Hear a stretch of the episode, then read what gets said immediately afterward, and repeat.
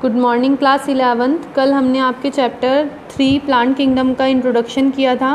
आज हम उसमें टॉपिक स्टार्ट करने वाले हैं algae algae are chlorophyll bearing simple thalloid autotrophic and largely aquatic both fresh and fresh water and marine organisms जो एल्गी हैं, वो क्लोरोफिल बियरिंग है मतलब जिनमें क्लोरोफिल मिलता है सिंपल स्ट्रक्चर है उनका थैलॉइड है बॉडी ना लीफ ना रूट ना स्टेम किसी में डिवाइड नहीं होती।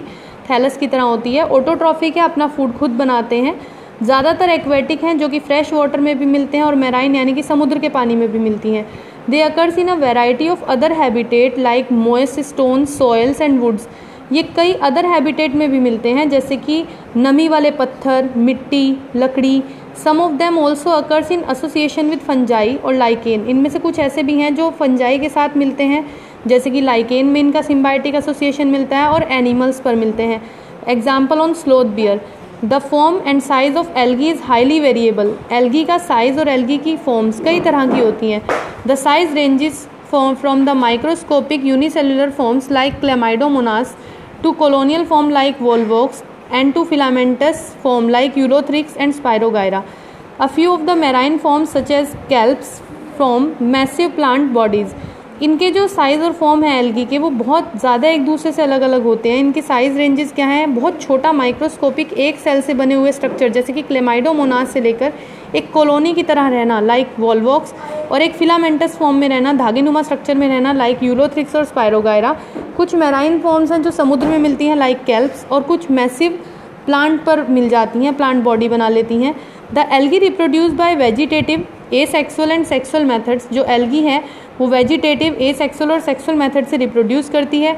Vegetative reproduction is by fragmentation each fragment develops into a thallus यहाँ पर जो वेजिटेटिव रिप्रोडक्शन होता है, वो थैलस से होता है फ्रेगमेंटेशन से होता है। हर एक फ्रेगमेंट जो होता है, वो आगे चलकर एक थैलस बना लेता है। Asexual reproduction is by the production of different types of spores asexual reproduction में क्या होगा? कई तरह के स्पोर्ट्स बन जाएँगे। The most common being the zoospores इनमें से सबसे ज़्यादा कॉमन क्या है? जू स्पोर्ट्स जो मोटाइल स्पोर्ट्स होते हैं मूव कर सकते हैं। दे आर फ्लेजिलेटेड और मोटाइल इन पर फ्लेजेला होता है, इसलिए मोटाइल है।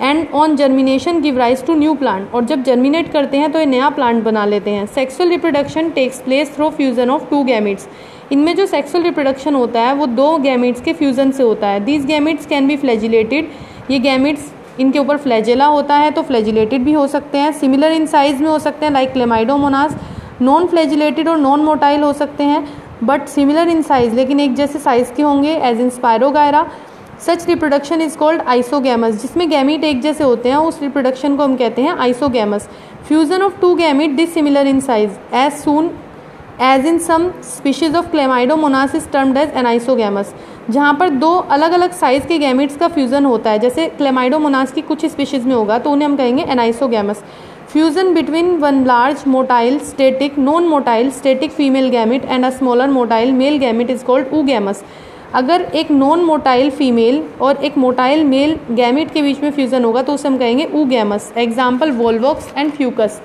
algae are useful to a man in a variety of ways. Algae man के लिए कई तरह से लिए यूजफुल है। Least a half of the total carbon dioxide fixation on earth is carried out by algae through photosynthesis.